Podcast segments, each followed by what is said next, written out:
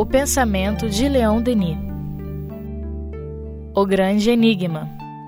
Com Luzia Matias, Regina Ventura e Jailton Pinheiro. Vamos dar continuidade ao capítulo As Harmonias do Espaço, aqui do nosso O Grande Enigma de Leon Denis. Então, nesse parágrafo, ele, ele nos diz o seguinte: Não existem, desde as exceções à regra universal de harmonia, elas próprias, até os desvios aparentes dos planetas que não se expliquem e não sejam temas de admiração. Elas constituem espécies de diálogos de vibrações tão aproximadas quanto possível do uníssono e apresentam um encantamento estético a mais nesse prodígio de beleza que é o universo. É, ele está trazendo uma informação né, nessa, nessa comparação que ele faz entre a, a astronomia e a música.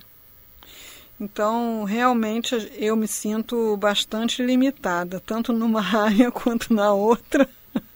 Então, eu posso receber isso, é, esse, esses conteúdos né, que ele traz aí, juntar com outros tantos conteúdos que a gente vai é, tendo acesso no nosso, nesse nosso mundo da informação, através dos documentários, né, das publicações. É, só posso trazer, assim, em termos de, de aprendizado, quanta informação sobre a inteligência suprema a gente encontra para qualquer lugar que a gente olhe e quanto essa inteligência cresce diante dos nossos olhos, quanto mais a gente tem informação. Não vou nem dizer quanto mais a gente sabe, porque a gente sabe tão pouco, ainda que seja a, a inteligência suprema encarnada, comparada com essa inteligência suprema que está em toda a natureza, é, é sempre uma questão de, de interiorizar como um argumento né, de convicção da, da necessidade de haver uma inteligência espantosa para constelar tudo isso que a gente vê na natureza, né? Agora, uníssono, a gente sabe que são ou várias vozes ou vários instrumentos vibrando a mesma nota, né?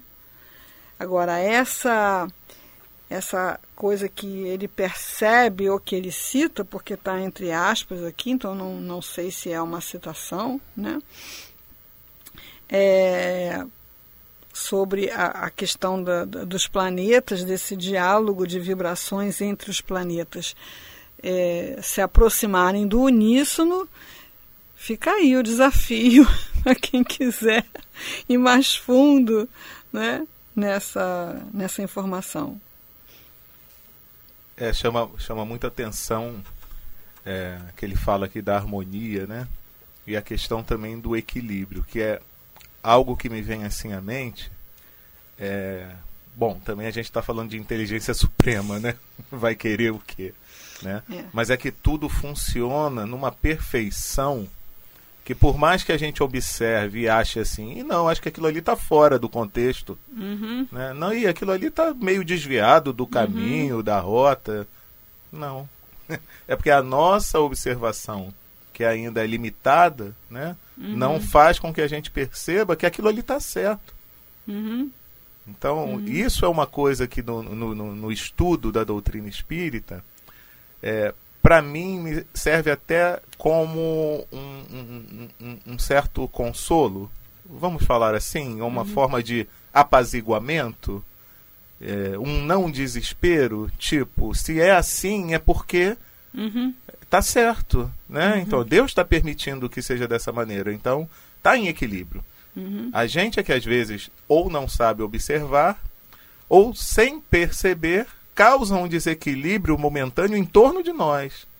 Né? Uhum. Então a gente mesmo que foge ao equilíbrio maior, né? Que, que Deus estabeleceu na criação para todas as coisas.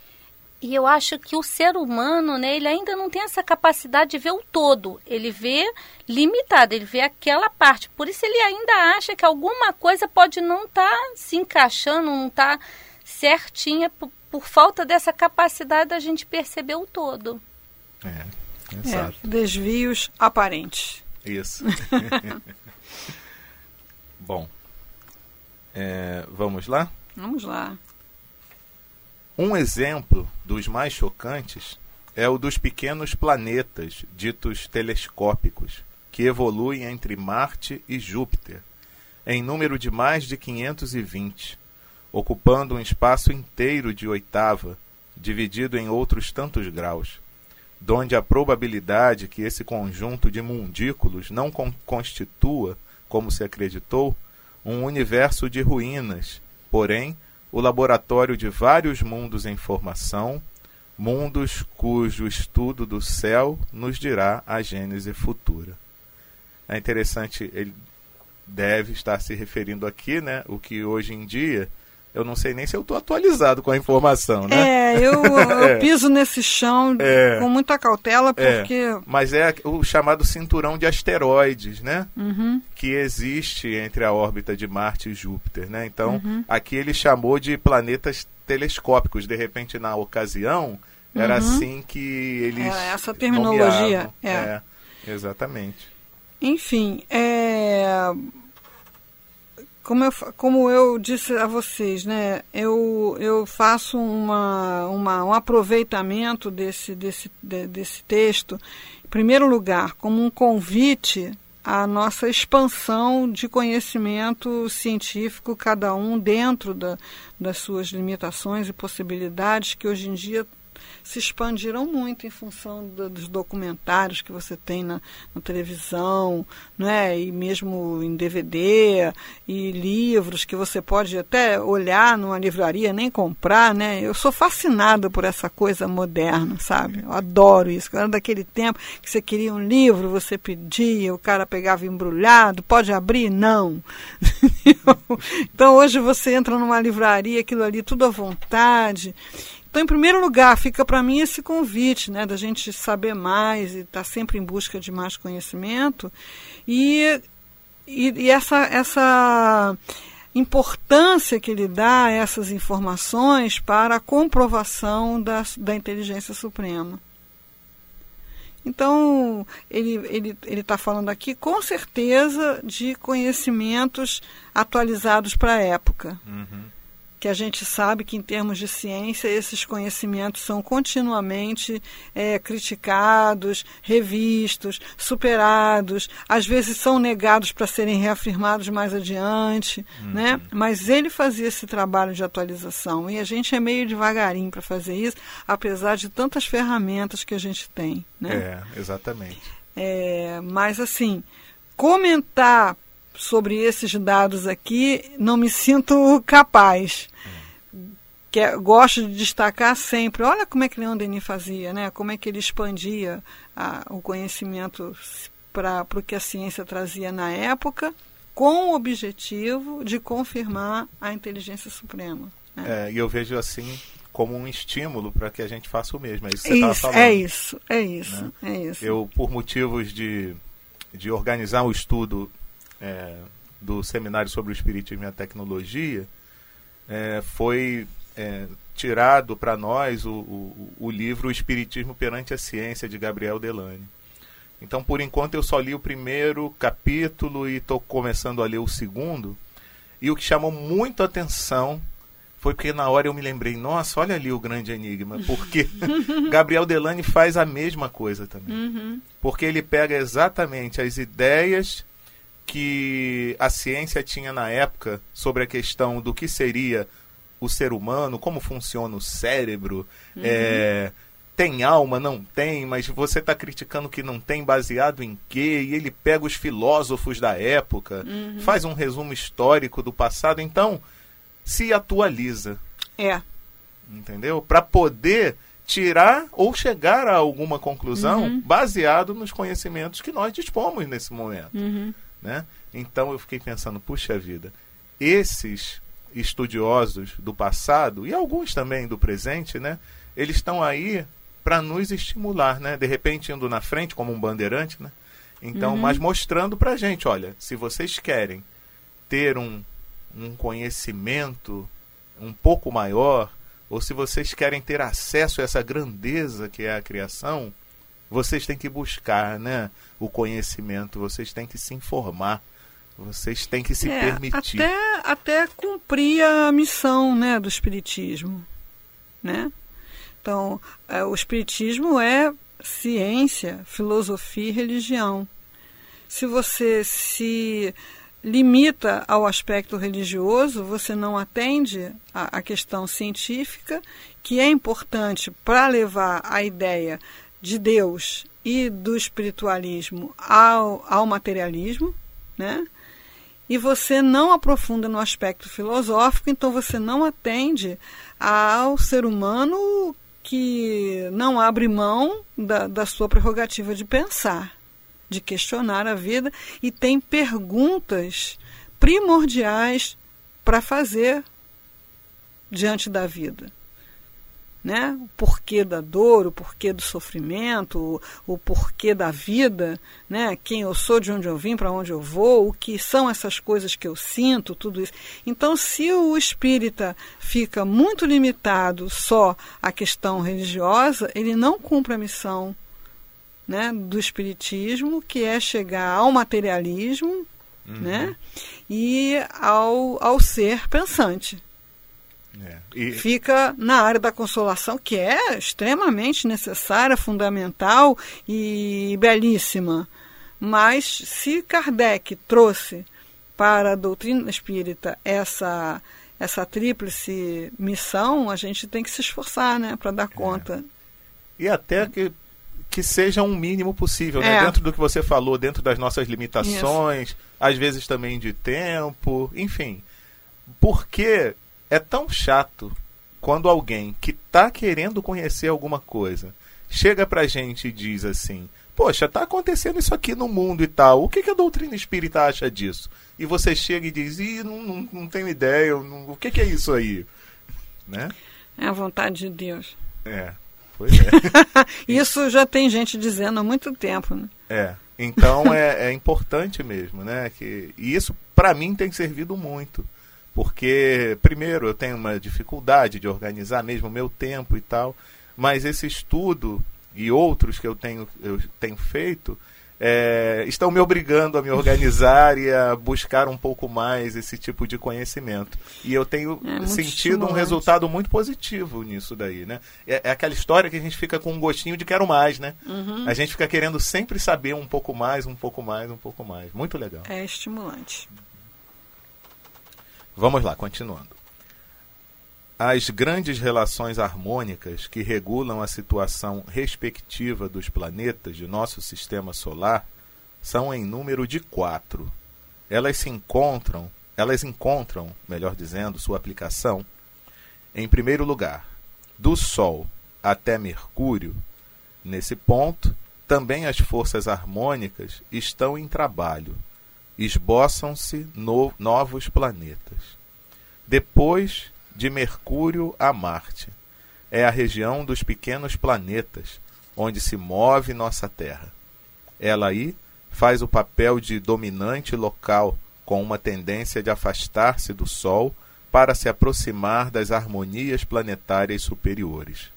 Marte, componente deste grupo, e que podemos distinguir no telescópio os continentes, os mares, os canais gigantescos, todo o aparelho de uma civilização anterior à nossa, Marte, embora menor, é mais equilibrado que nossa morada. Bom, hoje em dia a gente. Pois é, é, é isso que eu estou falando. É, não tem essa co conclusão em olhando pelo, te pelo telescópio, até porque a gente já teve lá. não é? é? Mas aí, assim, é, não há vida em Marte. A gente não sabe, pelo menos vida igual à nossa. Exatamente. E no mesmo estado de vibração. Exatamente, né? Uhum. Então, é, a gente, quando ouve esse, essas notícias, né? Não, não encontra vida, não encontra vida, não encontra vida, porque estão procurando um, formas de vida é, nos, nos moldes da vida na Terra. Né? E a, os moldes da vida na Terra só é possível na Terra. Incrível isso, né? Recentemente descobriram aí também assim, uma coisa que eu ouvi falar, né, sem muito aprofundamento, de uma bactéria que seria é, constituída com base em arsênico. É, eu não tenho essa informação, é. mas eu sei que eles descobrem certas coisas no nosso próprio planeta é. que eles se surpreendem, que às vezes são condições climáticas em que se diria assim, não, não tem como ter vida ali. É. Ou então, como você está falando, isso eu não sei. É uma é, coisa até que agora eu vou buscar, buscar, Com outro componente, né? Porque isso muda radicalmente, porque vida... Carbono. Vi, é carbono. Entendeu? Então, se eu vou procurar em Marte uma, uma forma de vida semelhante à da Terra, eu não encontro nada. É, todas as coisas que estão agora presentes aqui nesse ambiente e que são é, estão fora da acuidade visual do olho humano, para a gente não existe. Ah, mas você pode comprovar com o microscópio. E o que não pode ser alcançado pela capacidade do microscópio? Uhum. Até porque, né? como é que eu sei o que, que tem além se eu não consigo visualizar com os meus instrumentos? Pois, é, se os meus sentidos mesmo ampliados pelos instrumentos, é, não captam nada, eu olho para ali e vejo nada. Uhum. E certamente, né, é, milhares de outras possibilidades existem por esse universo, porque o mais absurdo de tudo é você pensar que isso tudo é morto, né? Isso é assim uma coisa, uma falta de lógica. É, criou para quê, né? É, sabe, né? Quer dizer, é, é absurdo você pensar que tudo isso que a gente vê aí nas fotos do Hubble, né, que tudo isso é morto. E é extremamente ainda mais absurdo você pensar que no meio de, de tudo isso, né, é, se criou na Terra, do nada, ao acaso, aquilo que a gente chama de vida. E só na Terra. Então, eu sei que já fizeram cálculos aí mostrando que, teoricamente, não sei quantos planetas é, têm condições de ter vida como a vida na Terra. E a gente, sem querer alimentar nenhuma teoria conspiratória, mas já alimentando, né, a gente também entende que é um tipo de informação que causaria profundas transformações na nossa civilização, nessa sociedade de consumo, né, nessa coisa toda. Então, certamente, é, muitas dessas coisas a gente não tem acesso. Né? Uhum. Exato. E fora também, a gente raciocinando, em termos de vida num nível de vibração diferente da nossa, da nossa matéria, né? Uhum. Porque com o espiritismo a gente sabe que ao nosso lado a gente tem, um, vamos chamar de um universo paralelo, um uhum. plano espiritual uhum. que é, onde existem milhares é. de espíritos, né? Aí você já vê né, a limitação do nosso cérebro de entender essas coisas, porque ele é como se fosse um computador que tem um programa né, que interpreta o mundo de maneira tridimensional. Então você falou aí que o plano espiritual está ao nosso lado. Qual lado? Esquerdo, direito, em cima, embaixo, dentro ou fora? É o cérebro fica doidinho querendo fazer essa interpretação. Uhum. Tipo, que plano é esse? Não é? É, porque é como você querer fazer uma coisa num computador que não tem o programa para fazer, o computador não dá conta, mas o espírito, como ele está acoplado a esse cérebro, mas ele tem um cérebro, né, espiritual, ele tem uma vivência espiritual pela espiritualmente você consegue conceber e falar né, num universo ao lado. Uhum. Isso me fez lembrar eu não lembro agora o nome do livro, mas eu li um livro que não era espírita, não, era espiritualista. Mas era um, um, um o autor, ele relatava certas experiências que ele tinha em desdobramento, onde ele era levado por um chamava um anjo, né, para determinadas regiões do plano espiritual. E ele, é, num dos momentos, é, ele, era fácil para ele, ele dizia, relatar quando ele via situações parecidas com a nossa ou num plano um pouco inferior. Mas ele disse que uma vez ele foi levado para um plano mais acima e aí ele relatava: gente, eu não sei, eu vou dizer que é algo como se fosse uma cadeira, é como se fosse. Então começou a falar usando essas referências, Analogia. essas analogias, porque ele disse: eu não tenho palavras para poder relatar o que eu vi. Né? É, é isso.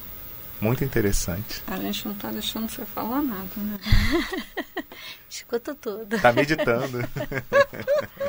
Estou que nem ouvinte, aprendendo muito. Opa! Olha só.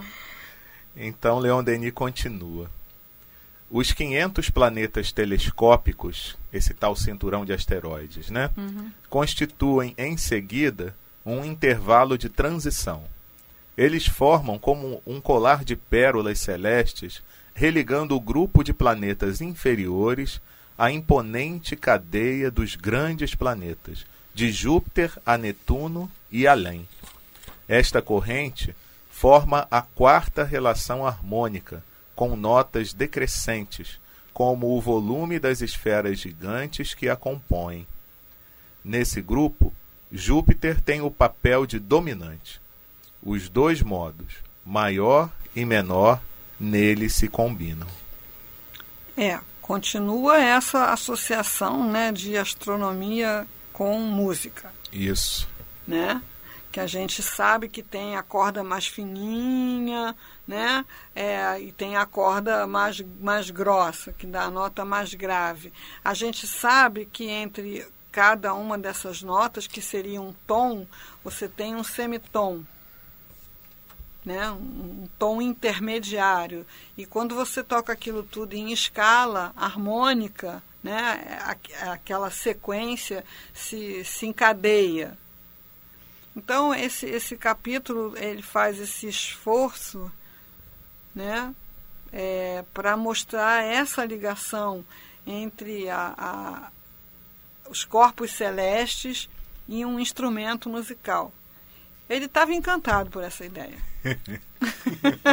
Não, e está me deixando Totalmente encantado, encantado por essa ideia. Porque eu jamais tinha pensado nesse tipo de relação, entendeu? É. Antes de ler esse capítulo. Então, da onde ele tirou isso? Né? É um pouco desse Asbel aí, né? Uhum é, um pouco da, da intuição, né? Aquele outro outro astrônomo que ele cita no começo, que tem um nome esquisito. Ah, o bode. É, o bode. né? E um pouco da, das experiências mesmo, né? De, de, de desdobramento, de você ouvir uma música uhum. é, celestial. Isso é um esse é um relato que muitos, muitas pessoas encarnadas têm, né? Uhum. De, acordou com, com uma música, né? Ouviu é. uma música que, que não é desse mundo, né? Ouviu uma música celestial, uhum. né? É, algum, alguns companheiros lá da, do, da casa de Leontenia me deram esses relatos algumas vezes, assim, né? tiveram acesso a esse. É, em desdobramento, durante o sono. E às vezes, ao acordar, como ele diz aqui, né? Que quando você está acordando, você está meio ligado, meio desligado, ainda traz uns acordes finais, entendeu? certo, certo. E, e é, é uma experiência muito é, profunda, né? De, de, muito encantamento, deslumbramento mesmo espiritual. Uhum. Divaldo, se não me engano, já deu algum relato desse, é, de experiência dele em alguma palestra. Ele ouve muita música. Então, assim, quanto mais você estuda astronomia, quanto mais você ouve música ou estuda música, é, a espiritualidade vai encontrando meios de te proporcionar essa experiência, né? Esse tipo de experiência. Você vai tendo acesso. Então eu super, já falei da outra vez, né? Eu super ultra recomendo você fazer uma viagenzinha básica, né, no, no Hubble, né? E tem um site de astrônomos que chama o Céu Estrelado, como a gente não tem um capítulo de Leon Denis aqui, e, e, e ver isso, né? Ver isso que é acachapante. Você vê essas constelações, essas nebulosas, esses berçários de estrelas, aquilo, aquilo é, é a face de Deus, é um, é um negócio assim. Uhum. É. Ai, ai. Vamos lá. Como na inversão harmônica do som, diz Asbel, é através de uma progressão constante que o grupo antigo de Netuno a Júpiter afirma a formação de seus volumes. O caos de corpúsculos telescópicos que se segue deteve brusca, bruscamente essa progressão. Júpiter ficou lá, como um segundo Sol, no limiar dos dois sistemas.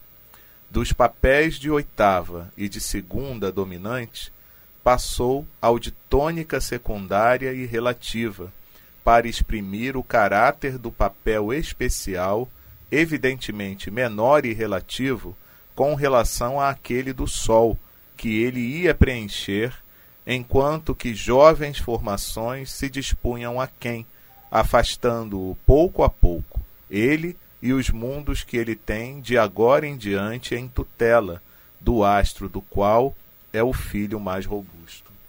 Pois é, tem que. tem que saber muita música para saber do que, que ele está falando, né? E eu não vou me arriscar a falar mais bobagens musicais do que eu já falei aqui, não. Nem eu. Com efeito, ele é robusto e bem imponente no seu percurso, esse Júpiter colossal que gosto de contemplar na calma das noites de verão, mil e duzentas vezes maior que nosso globo, escoltado pelos seus cinco satélites, dos quais um, Ganimedes, tem o volume de um planeta. De pé no plano de sua órbita, de maneira a poder desfrutar de uma igualdade perpétua de temperatura sob todas as latitudes, com dias e noites sempre uniformes em sua duração, ele é, além disso, composto de elementos de uma densidade quatro vezes menor que os de nossa maciça morada, o que permite entrever, para os seres que habitam ou habitarão Júpiter, facilidades de locomoção, possibilidades de vida aérea que devem dele fazer uma estada de predileção. Que teatro magnífico da vida! Que cena de encantamento e de sonho esse astro gigante. Pois é. É. A gente fica imaginando né, esses planetas, parece que já são muito mais satélites, são muito mais do que cinco, né? É, é um convite à atualização, é isso que é, a gente está um falando. Buscar a... isso, essa informação é, atualizada. Mas, mesmo que fossem cinco, imagina você olhar para o céu e ver cinco luas. Né? É. é e também essas, essas diferenças né, na, na composição química, se o, o perispírito, né, se o espírito tira da, da, do planeta onde vai encarnar os elementos para o seu perispírito, é, fica claro que não, não dá para ser uma forma de vida igual à nossa. Né? Uhum. Quer dizer, enquanto a gente estiver procurando formas de vida igual à nossa, a gente não vai encontrar nada. Vai ficar igual aquele robozinho do Perdidos no Espaço. Né? E não aí... tem registro. É. E aí eu fiquei pensando que a gente às vezes vê na televisão alguns filmes meio futuristas, né? Que a gente fala assim, isso aqui nem tem lógica, né?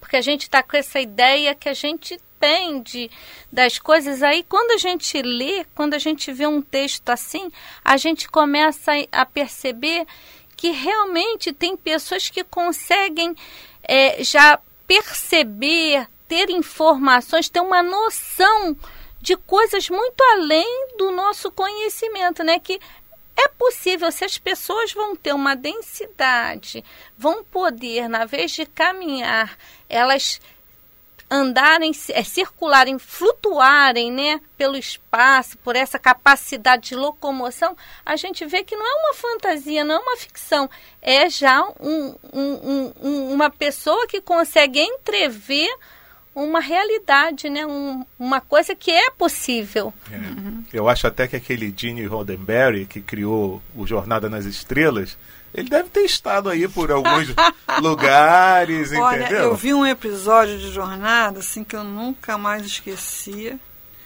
É, que, não sei se eu já falei aqui, porque eu falo muito nesse episódio que era um, um, planeta assim que as pessoas eram pastores muito simples. Ah, falou, né? falou. Falei. muito legal. É. Quer dizer, o cara, o cara intuiu, né? Intuiu, intuiu que o, o espírito, depois de um certo grau de evolução, ele pelo pensamento, ele modela cidades, ele modela o que ele o que for necessário, corpos, por uma ação do pensamento mais direta e pode transformar aquilo como ele desejar, né?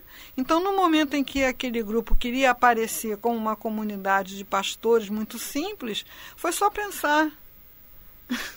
né? Muito legal, né? É, e no momento em que eles precisaram se revelar como realmente eram, é, o, tanto a tripulação do, do, dos heróis quanto dos bandidos né, não conseguiram ver nada, só luz, luz, luz, muita luz, não conseguiam ver nada, não conseguiam ver que forma era essa, né?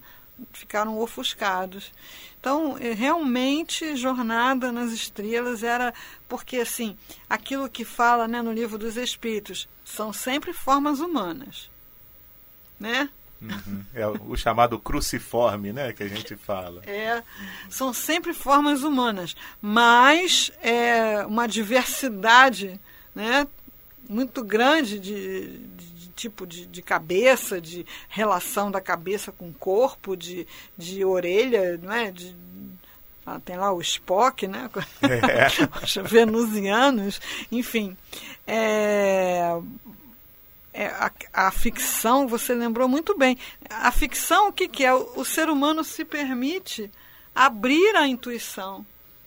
Porque ele só está fantasiando. É, né? a gente às vezes pensa, está só imaginando coisa. É.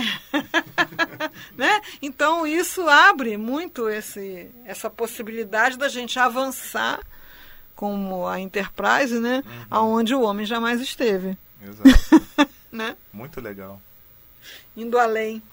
É. A gente chega lá, hein? Já falei oh. aqui também que eu quero fazer viagens interplanetárias. Vamos lá, continuando.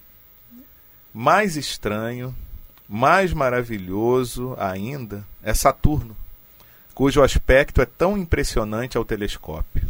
Saturno, igual a 800 globos terrestres amontoados, com seu imenso diadema em forma de anel e seus oito satélites, entre os quais Titã, iguala-se em dimensão ao, ao próprio Marte. Saturno, com o rico cortejo que o acompanha, na sua lenta revolução através do espaço, constitui ele próprio um verdadeiro universo, imagem reduzida do sistema solar. É um mundo de trabalho, de pensamento, de ciência e de arte, onde as manifestações da inteligência e da vida se desenvolvem sob formas de uma variedade e de uma riqueza inimagináveis. Sua estética é sábia e complicada.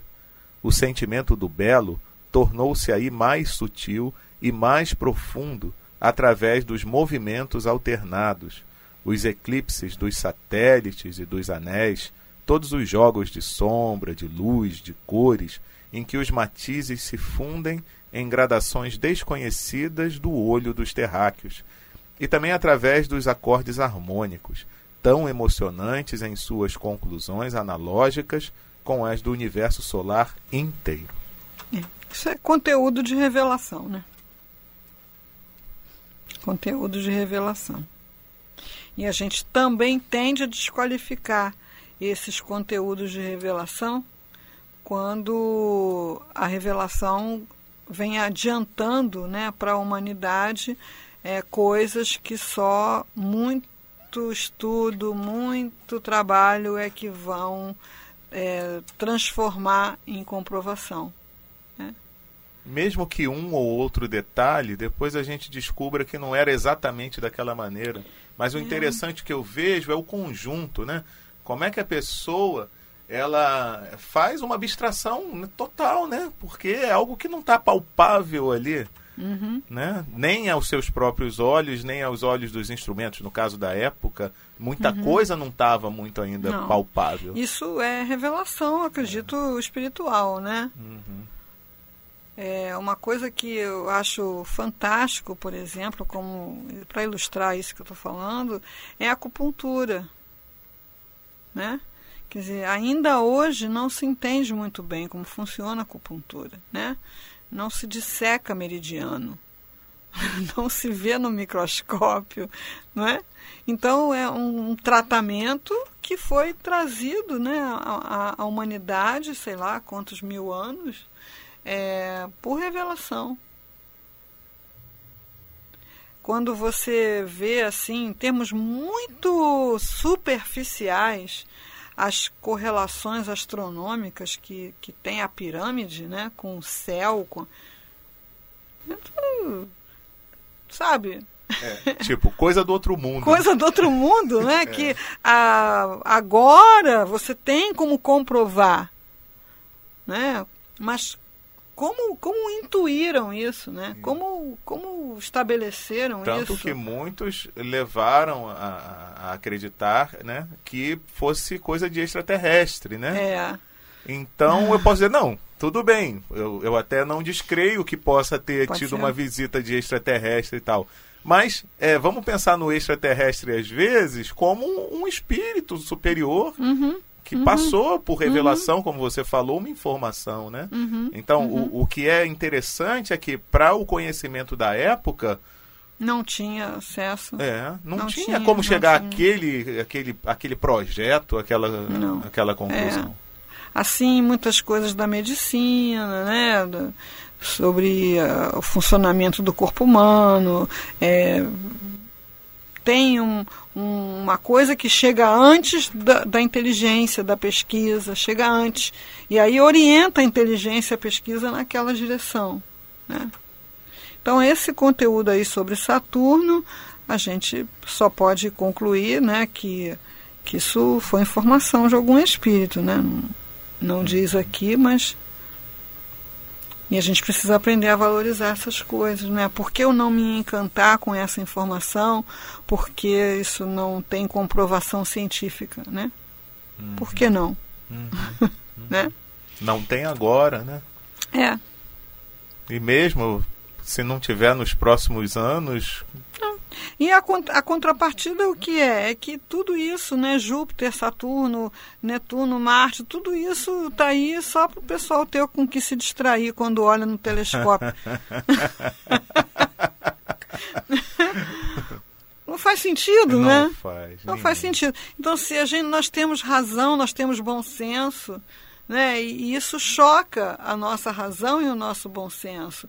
Por isso que o homem vive, né, desde que se descobriu, de olho grudado no céu, tentando entender o que é isso. Por que entender o que é isso? Eu não tenho como tirar a minha alimentação do céu, eu não tenho como garantir a minha sobrevivência olhando o céu. Né? Mas o homem vive com o olho grudado no céu desde a idade da pedra, olhando no céu, olhando o céu, tentando entender o céu, procurando respostas no céu, né? Uh, criando uh, calendários e representações e simbolismos do céu. Né? Então, o, o que na biologia né, ou na evolução né, biológica explicaria essa, essa, esse magnetismo né, do homem pelo céu, pelo que tem no céu, pelos astros. É porque lá tem respostas, a gente sabe que tem respostas. Né? E o interessante é que quando o homem faz esses questionamentos, que ele busca resposta para essas perguntas que ele não, não sabe, é o que faz ele progredir, né? É o que vai impulsionar toda a nossa civilização ao progresso, né? O porquê. Mas ele quer saber o porquê. Por que, que isso existe? Como é que é isso? E esse questionamento eu acho muito legal porque nos faz crescer, evoluir, progredir, né? Muito interessante. É isso. E ele faz isso com a gente. ele faz a gente buscar, a gente é. querer saber, a gente querer aprender. É isso aí. Tira a gente dessa zona de conforto, né, de acomodação, e isso cria um padrão vibratório que facilita que de repente, né, um amigo espiritual consiga nos trazer uma mensagem mais avançada, né, mais adiantada. Então vamos isso trabalhar aí. por isso. Né? Vamos lá.